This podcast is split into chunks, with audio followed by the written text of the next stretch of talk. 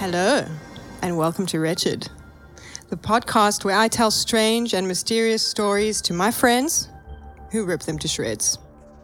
My name is Michelle.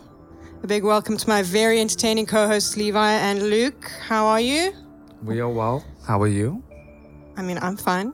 Luke, are you with us? I'm here. Don't worry. How's your week been? It's been pretty good. Yeah? You know, lots of socializing relative to lockdown. Oh, I shouldn't say that. #COVID. I'm going to get in trouble. So, yeah, I guess you have been socializing. Yeah. It was your birthday the other day. Birthday things, you know. Yeah. Got a blanket for my birthday. You got a blanket? That's always useful. Is that not kind of like socks for your birthday kind of thing? I got 2 pairs of socks and I love them. Holy shit, look at that. Okay, well, look, let's get straight into it. Today, I'm going to tell you a story that's a little bit more paranormal in nature. I know we've been doing crime-related stuff, you know, lately. But, you know, what do you guys believe in terms of paranormal? Are you asking me if I believe that there are aliens out there? I'm asking about paranormal. Let's talk broad spectrum. Ghosts, magic. Okay. I definitely think that there are other sort of, other than us, other than our physical being, there are definitely other things out there for sure. What form they take, am I to know? Hell no. But do they exist? Hell yes. Luke? Alien-wise, I mean, there's always that, like, you know, it's just a numbers game. Odds are there's other life out there. Odds are there's intelligent life somewhere, but totally. It's so far away sort of thing. So that's more just like a sort of a scientific understanding. But in terms of like ghosts and paranormal stuff in our accessible world, so, you know. Okay.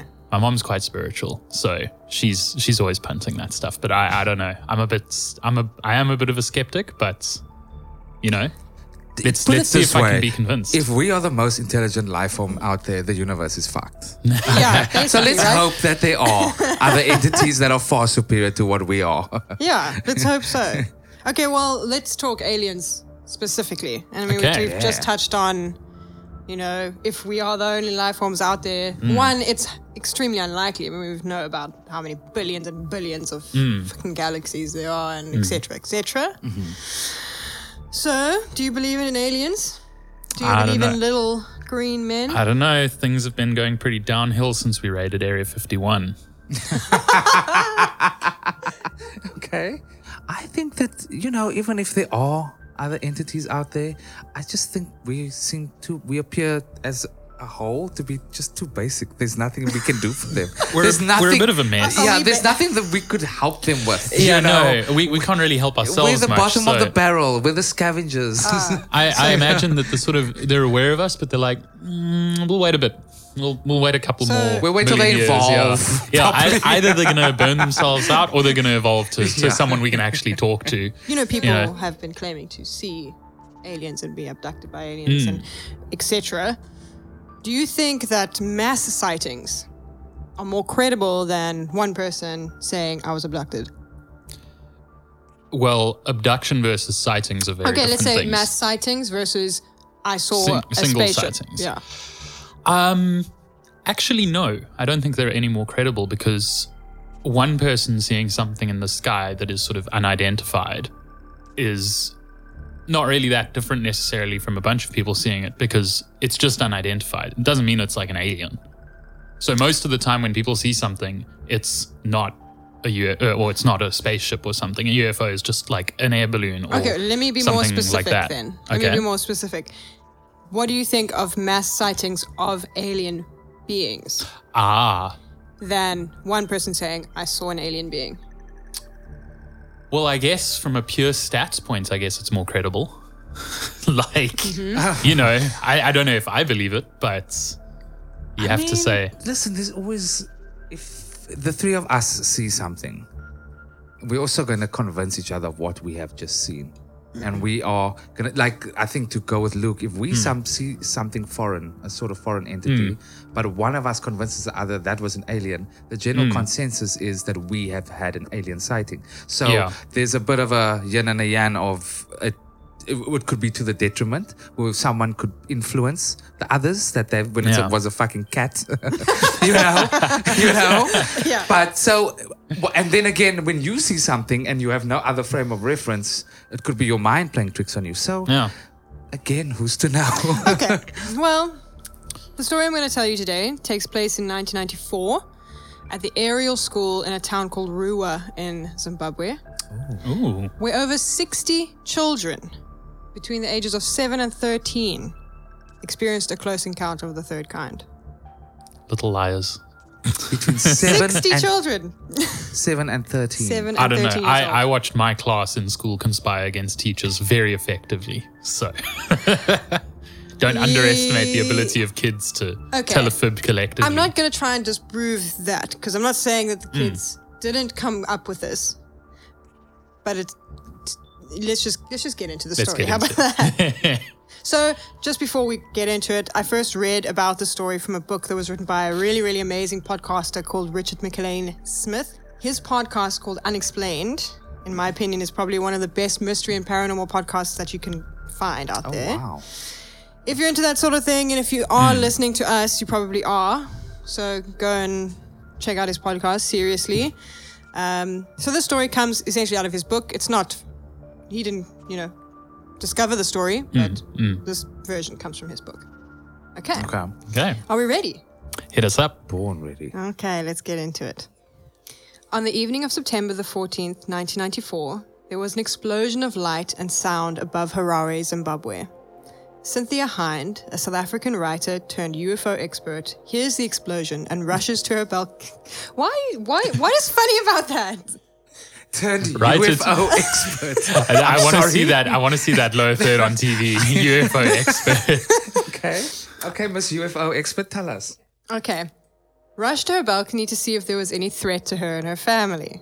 Zimbabwe had won its independence 14 years prior, but there was always a small chance an attack could occur. As she gazed up into the night sky from her balcony, she saw no remnants of a bomb, no smoke, no sirens blaring, no flashing lights. In fact, there was an unnatural stillness. No animals could be heard, no wind in the trees. Cynthia jumped into the car with her friend and daughter in an attempt to get to the bottom of things and discover what the explosion was. As they drove around the neighborhood searching for any indication, any sign of activity, Cynthia's home phone was ringing off the hook. But I'll come back to that later. So Cynthia heard an explosion and she says, okay, I'm going to put my daughter in a car and drive towards this explosion. Yes. This UFO expert. Yeah. I like Cynthia. Got to suss it out. No, I like Cynthia. She's logical, that one. Yeah.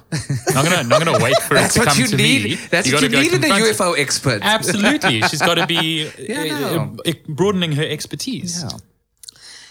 Oh, you guys are rude, eh? After many years of writing for women's magazines, Cynthia's passion for the paranormal, particularly UFO phenomenon, helped her land an interview with alien abductee Elizabeth Klarer. I'm going to hear what you have to say about this one. She's a tough guest to land, eh? Just wait. Elizabeth Klarer was a South African woman who claimed to have been contacted by aliens multiple times between 1954 and 1963. Klarer's first visitation would have occurred around 7 years old, and she was one of the first women to claim a sexual relationship with an extraterrestrial. Yes. Let's get this started. Look, Klarer is not important to the story. I'm just saying. You could drop that bombshell and then walk away from Klarer. No, we're going to talk about this. She's been boning aliens. Like, we need to know about details. This. There is a documentary on YouTube about it. Okay. Go and check it out. But Klarer is not important. What I'm saying is this is how Cynthia became an expert. Because of Klarer. I mean, who would know more about aliens than a woman who's been boning them? I mean, if you... Yeah, credibility is there. How are they, hey? What did she say? I didn't watch the whole documentary. Oh. Tell us to stop. To the listeners out there, Levi was making very crude gestures with his hands. Okay. So we're done with Klarer now? So Klarer is just a catalyst to Cynthia's fame as a UFO expert. I think Cynthia just wanted to get boned by an alien. That's what Klarer influenced. So after the interview with Klarer was published in an American magazine called Fate, Cynthia found herself inundated with letters from many other people wanting to share their paranormal experiences with her. Thus sprung Cynthia's career into the world of paranormal reporting. This reputation is what caused the monumentous amount of calls to come into her home that night. When she arrived home from the drive with her friend and daughter, to find the phone ringing incessantly, she began answering them to discover that it wasn't a bomb that exploded. It seemed that what many people were reporting were strange lights in the sky, lights that moved and pulsed through the night. Cynthia called the newspaper The Herald, who then told her they had also been receiving many calls and reports about the same thing, some coming from as far as Johannesburg. However, at this time, the editor of The Herald told her that the source of the lights had already been determined. A meteorite shower was the apparent conclusion. Albeit disappointed, Cynthia tried to forget about the lights in the sky, but could not shake the feeling that something wasn't quite right. Jumping forward to a different part of Zimbabwe, on the next day, the Ariel School in a town called Ruwa has just rung the bell for recess and the kids are flowing out the doors onto the playground. The teachers are in a staff meeting, which meant that there was only one volunteering parent outside to watch the few hundred children. The children in grades 1 to 7, aged 6 to 13 years, all came from the wealthier parts of Zimbabwe and were a broad mix of ethnicities.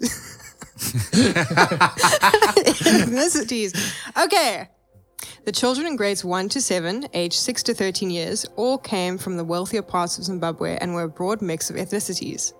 Shona, Ndebele, Karanga, amongst other tribes, as well as first and second generation European immigrants.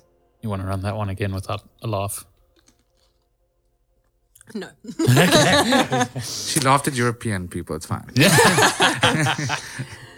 While the children played, some of them became aware of a strange, loud humming noise coming from the side of the playground that was lined with trees. The buzzing began to intensify, and a flash of light came up from somewhere in the distance. Some of the children began to gather at the edge of the playing field, as if they were being called over by somebody. Suddenly, all the children that had gathered came running from the edge of the playing field to the parent that was on duty. Some are wide-eyed, some inconsolable with tears, but they all came with the same story. Something had landed in the trees at the end of the playground, and two little beings in silver and black suits with humongous eyes had gotten out of it. Some of the children ran to the staff room where the teachers were having their meeting. A child began banging on the door. When the headmaster, Mr. Mackey, opened it, he found the child in an extremely agitated state. The child told him that a ship had landed on the playground. Mr. Mackey did not take the boy at his word and told him the meeting would be over soon. 10 minutes later, as the teachers emerged from the meeting, they find the children on the playground all huddled together, some with tears streaming down their faces. Mr. Mackey tries to ask what is going on, and the children all talk rapidly to him, drowning each other out. Some children say they saw the craft land. Others say it was already there when they arrived. They speak of its shiny exterior and circular shape, but more urgently, they speak of the two men that had emerged from the ship. Men with peculiar long black hair and massive eyes that weren't in the right places on their heads. Mr. Mackey decided to get to the bottom of the situation. He would bring all the children that said they saw something to the hall and have them draw what they saw. Over 60 children followed him to the hall. All the children draw a similar scene. Trees, a saucer-like craft, and little men with big eyes. Now, if you'd like to have a look at the picture. Oh, I would. For the listeners at home, you can see these pics on our Patreon. Or on Google, I mean, you can just look this up. I like the alien with the long hair. Yeah. It's got like a weave. Yeah. You know, the first thing is obviously something was seen. You know, there's no doubt that 60 kids would, you know, I think my earlier assertion that they all little fibbers was maybe a little unfair. Maybe a little bit unfair. But I don't know. I don't trust kids. Seeing as it wasn't a crash. Yeah. According to the children, the ship didn't crash. It landed. In a tree. In the trees. Not in the tree, but it landed like amongst the trees. Yeah. And then the two little men got out and... Did what? Let's get to it. Oh, okay. Okay. This was 1994. Yeah. Okay. Hmm. This could be the story of the coming of Robert Mugabe. This is how he landed in Zimbabwe. When the bell rings for the end of the day, they tell the kids to try to forget about what they saw and sent them home. That evening, when Mr. Mackey... Good strategy. Good plan. Just forget about it. The lack of empathy in 1904 in Zimbabwe. I know. Just forget about it. Walk it off. No, just walk it off. Don't fuss it. You're fine. Keep calm and carry on. Yeah. That good Rhodesian. Yeah. That evening, when Mr. Mackey went through the pictures, he became more and more concerned. Each picture having the same ship, the same men, and the same bulbous eyes. Soon after this, a man named Tim Leach, a cameraman and photojournalist, is told about the event by an acquaintance. He immediately calls his friend, Cynthia Hind. I have to just say, this is sounding a lot like an episode of South Park. Or like the first episode of South Park, Mr. Mackey. Oh, yeah. Kids, just forget about what you saw, okay? Okay. And the drugs, okay. And the first episode of South Park is, I think it's called Cartman Gets Probed. I think it's Cartman gets abducted by an alien now. So. Yeah, it does. Well, I mean. And wasn't it released in 94? Oh, my God. No, it probably wasn't. It probably wasn't, but. Okay. Cynthia, by chance, has a friend whose child was one of the children who witnessed the event. In no time, she is on the phone with Fifi, who recounts her story. Fifi tells it in as many details as she can remember, like how a strong wind swept across the playground just as a bright light had dropped into the trees. She also... What? Nothing. Just curious. He's processing. Luke, that's Luke processing. Luke's processing. If you listen very carefully, you can hear the gears like turning. She also explains how some of her classmates had reported seeing little men in black suits, but she hadn't seen him herself. Okay, wait. Luke, are you going to try and debunk this whole thing? No. No, I mean... You know, I position myself as the skeptic at the beginning of the podcast, so I guess I have to now. Yeah, you do. I guess I've picked my lane. Levi, does that make me the protagonist? You're going to be like, no, it's real. Yeah. Shut up about our the general consensus right now is that there was a sighting of some sort, for sure. An encounter of the third kind. Seen. It is the third kind. Yes. I had to look it up. I know I've asked you before, but what are encounters of the first and second kind again? So an encounter of the first kind. That chick that was boning them, she got the first kind. No. She got the first kind, okay? Okay. Cynthia also spoke with an 11-year-old Barry and 12-year-old Fungai that same night. Both boys attest to having seen the beings. They both said that they had clearly seen the large black eyes shaped like rugby balls and had also experienced a weird slowing down of time when they neared the ship. The next morning, Cynthia and Tim drive to the school where they meet with the teachers and they take them through what happened the previous day. None of the teachers wanted to believe that a UFO had really landed in the school playground. But they also couldn't answer the question about how kids could ever begin to coordinate a hoax like that. These kids are fibbing, telling Porkie Pies. Porkie Pies. Porkie Pies. I'm trying to up my Cockney rhyming slang game. I don't know why. Because that's important. It's important. It's especially when you live at the southern tip of Africa. Tim filmed Cynthia as she examined the drawings made by the children. Noticing the similarities and small differences in the drawings suggested to Cynthia that the children had not concocted the story together. After this, she was introduced to 6 children from grade 7, whom she interviewed together. These are the grade 7s, the oldest children here at the school who say they saw something. Did you all see something? Yes. Can you just tell me very briefly, if we go along, just say what your name is and what you saw? Nathaniel Coxell. What did you see? There was some like ship landed on the ground. Why do you say ship? Did it have a shape? Yes. Like what? It had a long top and it was flat cut back to the one side. Or just round the side? Just so like a platform coming down the side. Did you see anything else? Yes, we saw a black man running about. Just a little man or what? From where we looked, he was about this small, but we were quite way away. So it was about our size. Could you see his face? No. What is your name? My name's Luke Lowe, and I didn't see the spaceship, but I saw the little black guy. She was all black, and it looked like he had long hair. Could you see his face? No. Just in the black. What was he wearing? It just looked like he had long hair, and he was all black. But he wasn't naked. No. No. What did he have on? No, that's all he could see. Oh, you could only see that? Yeah. Why? Was he among the trees? It's just about like a shadow. I just saw a shadow came. What is your name? Trevor Boyd.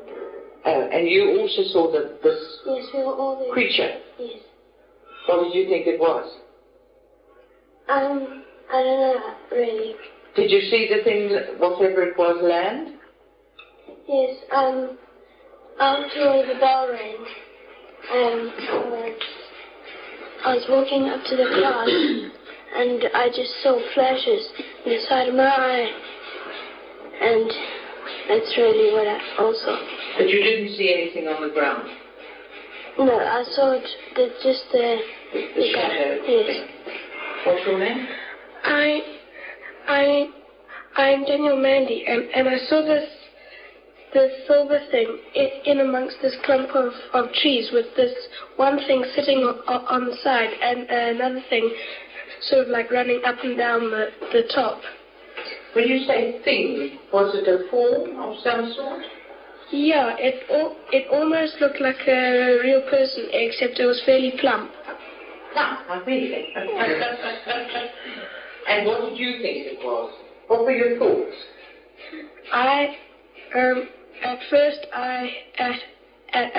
I thought it was just some boy from the compound playing around, but the hair looked more like our hair. It wasn't curly. That thing almost looked like a hippie. Okay. And your name? My name is Emily Watson. I saw the little black men. They had longish hair, and it was all black, and they had big black eyes. That's all I saw. I saw a glimpse. They kind of turned around and stared, and then went back into a kind of like ship.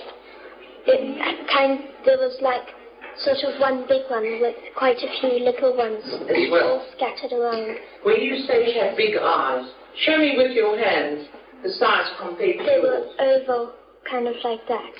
Oval? Yes. I see. And could you see anything else on the face? No, I couldn't. All I could see was his hair, and when he turned around, and then he... Were you afraid? Yes, I was. What did you think it was? Well, everybody was saying that they were UFOs and everything, so... Oh, other people said they were UFOs? Yeah, people were coming around telling... we were in the classroom and I ran out and I saw it. Well, I think that stuttering kid said it best. It was just a hippie. It was just some hippie running around.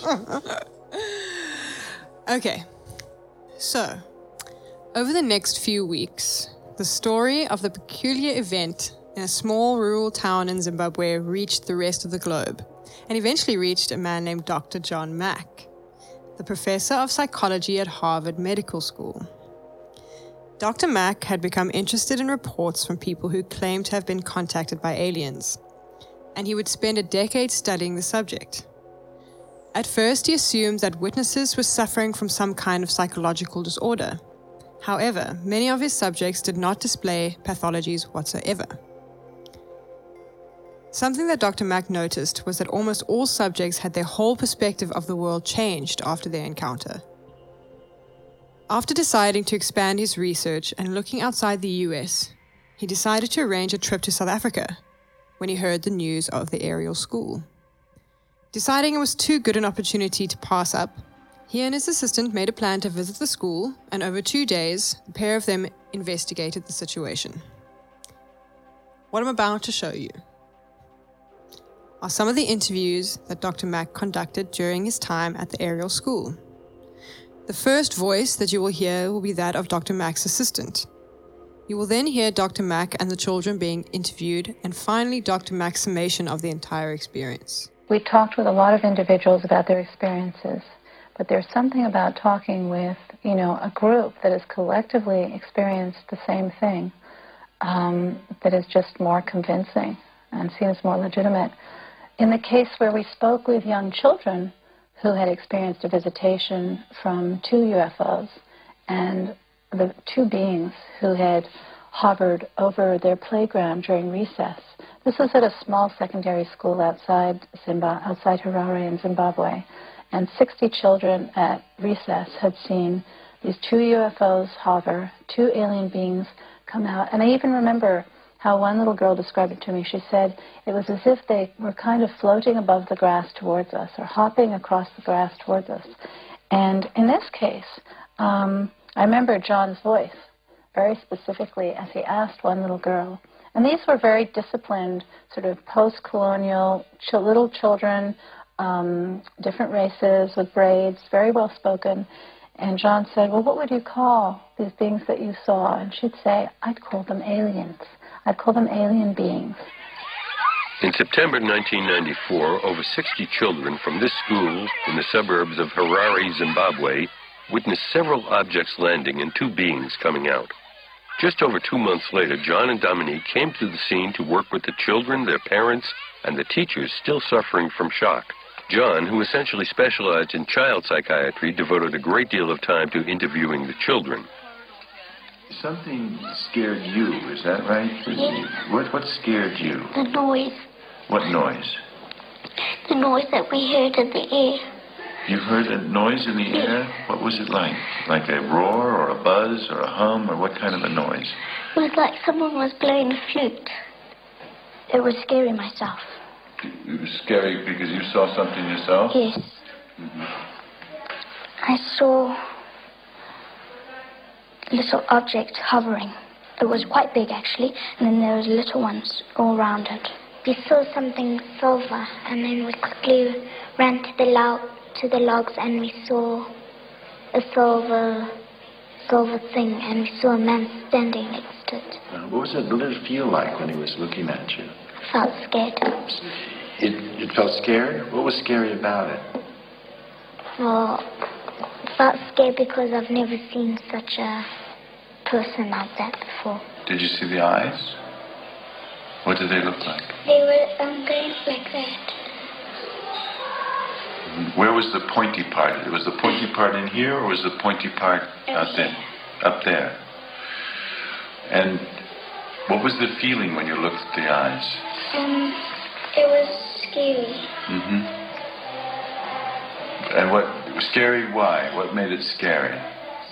The eyes looked evil. Evil? Mm-hmm. And what was evil about them? Mm-hmm. Say what you mean by evil.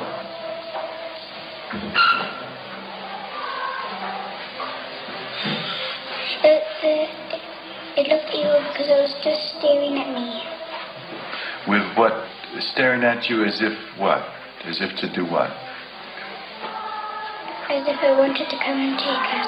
As if it wanted to come and take you. That was the feeling you got? That it wanted you to go with it? Did you feel like you wanted to go with it? No. Did you feel... What was the effect on you when you felt it wanted to have you go with it? I just walked away and I started crying. They came running up here in such a panic. And, even if we had staged it, they could not have run all together like that. Even if we practiced it, I don't know how many times.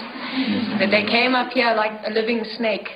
And they just came, we were in a staff meeting, and we just heard them screaming, ah, and they were here, and a child can't make that up. I was very skeptical in the beginning as well. I believed that they'd seen something. but I wasn't prepared to accept that it was anything supernatural or anything like that. But I think the consistency of what's been going on indicates that it was more than I was prepared to admit in the beginning. So both of them were running. One was running in the trees, and the other one was running across the ship, because there were also trees here. The eyes were like more pointed as they came in toward the center of the head, is that? More circular, and this was all black in here. All black. Now you've made pupils. Did they actually have pupils, or was it just white? What? The pupils were white like that. And you saw white in the center? Yes, like that. Was he near the silver object, or was he far from it? No, on top. On top of the silver object. Okay. And did you look at him? Yes. Did he look at you? Yes, and he gave me the creeps and I talked about it. Gave you the creeps. Actually, in your drawing, you showed him standing up, didn't you? Yes, I had to draw him standing up because I couldn't draw him sitting.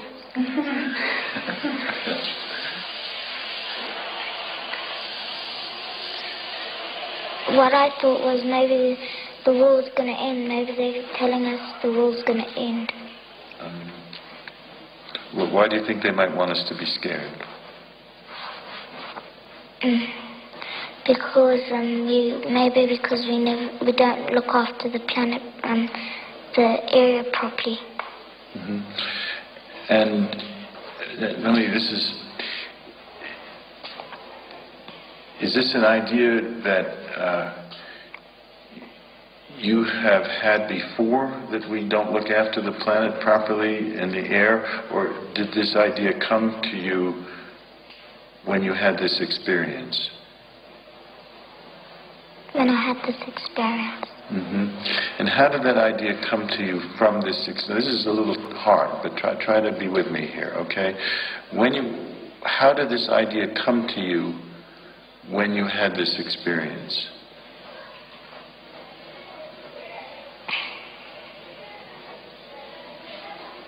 I just felt all horrible inside. You felt horrible. At what point did you feel that? When you saw the craft, or when you got home at night? Or when I got home. You had that horrible feeling when you got home? Yes. And say more about that horrible feeling, Lisa. What was it like? It was like in the world, all the trees will just go down and there will be no air and people will be dying. And those thoughts came to you. Had you had those thoughts before this experience? No. No. And how did those thoughts come to you? Did they come to you from the craft or from... From the man. The man. And the man, did the man say those things to you? How did he get that across to you? Well, he never said anything. It's just that the face is the eyes. What was the sense you got from those eyes? He was interested.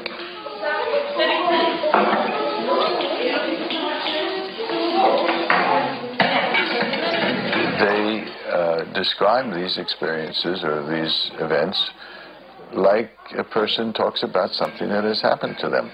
And when you're talking with a psychotic who's telling you something and it's a delusion and you feel that it really didn't happen, I can tell. I mean, I know this is something that person wants me to believe, or they're frightened, or they're distorting reality in some way. There's nothing like that here. These are people of sound mind, by and large, telling me something that's very... They know that I might think they're crazy, and so they're a little concerned about telling me, and they're very full of questioning themselves and doubt, and I mean, and then they describe something very real and intense, a light or something happened to their body, or it's the whole quality of the way they talk about it is the way a person talks about experience that happened to them. I say once again, Okay. So, what can we make of this mystery? Today, a few of the children who experienced the event have been working with a production company to make a movie called The Ariel Phenomenon. Nice. Nice. What? Cash in. You can actually watch videos of the kids talking. Well, they're not kids anymore. Yeah. but on the Ariel Phenomenon's YouTube page. That I would be very interested to see, because that was going to be one of my questions to you. So where are these guys now? Qualifies, you know. So let's. Experience. This is now discussion. Yeah. Okay. So Luke, you're the skeptic. So let's talk about what I touched on earlier, which is the burden of proof and a bit about psychology. And I'm going to really, you know, get in there. Really gonna position like I know what I'm talking about here. He doesn't. So in terms of disclaimer. So in terms of the burden of proof, what I was touching on earlier was that it gets very hard to discuss these sorts of events and stuff, you know, and it's not just UFOs, it's like ghosts too, because the burden of proof should fall on the person who is making the claim. If I claim I believe this to be this way, then it is on you to prove that. And people sometimes have a tough time recognizing that it's not, if you can't prove me wrong, then I must be right. It doesn't work that way around. That starts to go into territory where really we're making excuses to believe their story rather than getting them to prove whatever happened to them happened. That said, in the case of all these, you know, all the staff were agreeing that this was not some thing that the kids conspired and made up to do, because it's just not realistic. You know, that starts to venture into almost conspiracy theory territory, where it's just not practical that this conspiracy would have been carried out, and therefore we shouldn't buy into it. Kids, I mean, at that young age, they haven't automated themselves yet. Not to say that they might not have experienced trauma or anything that could alter their perception of reality or anything. Yeah. But they are innocent, and that's the purest definition of innocence, actually, is your judgment is not clouded. Yeah. Right? Yeah. So for me, the fact that they are drawing the same thing and they are describing it to be the same, you know, and they don't have this, and I'm sure this is where this guy was going with his questioning, because when that girl was explaining her emotions and her feeling, and he asked, is this the first time you felt it? Because homegirl has never thought about the environment before. Well, okay. I feel like maybe she has, but not in that way. She had an automatic sense of guilt overwhelm her when she saw an alien, because the I mean, I just confirmed that I'm calling an alien. Let me not let me slow down. But she got this overwhelming sense of guilt that was transferred by them, as if to say, listen, there is this, we are here to either let you know about something or reprimand you about something. And that is kind of the narrative about people's encounters with aliens, because they're brief. Because why do they abduct, in air quotes, you know, and not keep or do anything? Because when they send them back, air quotes, these people have just come back disturbed, but they don't have no special powers. They don't have special insight. They don't, you know. So, Oliva, if you get abducted by an alien, do you want to come back with like some kind of special power? Can a bitch learn to fly? Like, give me something. You took me all the way to the stratosphere to do what? To annoy me? To give me nightmares? Like, what happened? Why? You know, well, so for me, what I went to Galaxy Z on Delta, and all I got was this lousy anal probe. I got a burn mark. Yeah. They branded me. Yeah, okay, like that's just like they abducted your tired ass, your random tired ass. But like, okay, and so, but what? Listen, my ass ain't sticking around to watch you fly away. Okay, when I see an alien, I'm going the other way. I ain't no Cynthia and putting children in a car and driving towards it. If I see an alien spaceship, I'm going to go, okay, bye. I'm going the other way. Because no good's going to come out of it, guys. I don't know, sure? you might get some pretty sweet alien poon, dude. Like, it's, from the sounds of it. From the sound of the eyes, I don't know. Look into my eyes, it's not much else to look at. Oh. For me, there's so much out there that we, A, can't comprehend. B, we're not smart enough. We will never be able to comprehend. Can't figure it out yet. We aren't it. We really aren't it. That's for damn sure. Yeah. I just wonder why anybody would care to come to this planet. That's a big argument though right now, is that to aliens, we are like ants. No, we're nixing. Why would they come here? Why would they even try to interact with us? We are so underdeveloped. Well, it's like taking a trip to What? Langebaan, like, you know, it's like a, why would you go there? A quick holiday, and sometimes you just need a cheap. They were broke, two broke bitches. They need to take a cheap trip, so they came to Zimbabwe, rural Zimbabwe, you know, and they came for a young holiday, and off they went. They did some light sightseeing. It's long weekend in their realm of time, and now. Yeah, I mean, you know, for life to be in our solar system, that would be very small odds, you know, and that makes sense that we can't see that, but we are looking very far. You know, you're more into the space stuff than me, Mish, so you probably know much more about this. Look, we are looking very far, but the thing is, you know, there's also an argument that even if there was something for us to see, maybe we're not looking with the right tools because we don't have the right tools. Ah, yeah. So maybe there is something there. But we just don't actually know how to. We don't know how to assess it. Yeah. So that's why a lot, you know, there's SETI, which is looking for audio, you know, sound. Okay. That space makes, you know. The flute sound. But I mean, they shoot out radio waves into space. They shoot out X-rays. You know, that's how they just. They're trying every possible wavelength and everything. My question is why. What do you mean, why? We can barely take care of our own selves. We're inviting other entities. We're not going to take care of them. We're going to try and steal some of that sweet, sweet technology. They're going to give us shit, but a headache. Have you watched Independence Day? Yeah. I just want an alien to come down one day and say to me, take me to your dealer. Thank you for listening to this episode of Wretched. If you had a good time and would like to help us make more of these shows, find us on Patreon and get involved in that bonus content for as little as $2 a month. If you have a story you would like us to take a look at, please email us at wretchedpodcast@gmail.com. We love getting those suggestions. Wretched is hosted and produced by me, Michelle Nell, co-hosted by Levi Brown and Luke Housden, recorded and mixed by Soundcast Studios. Our music is by Purple Planet. See you next time.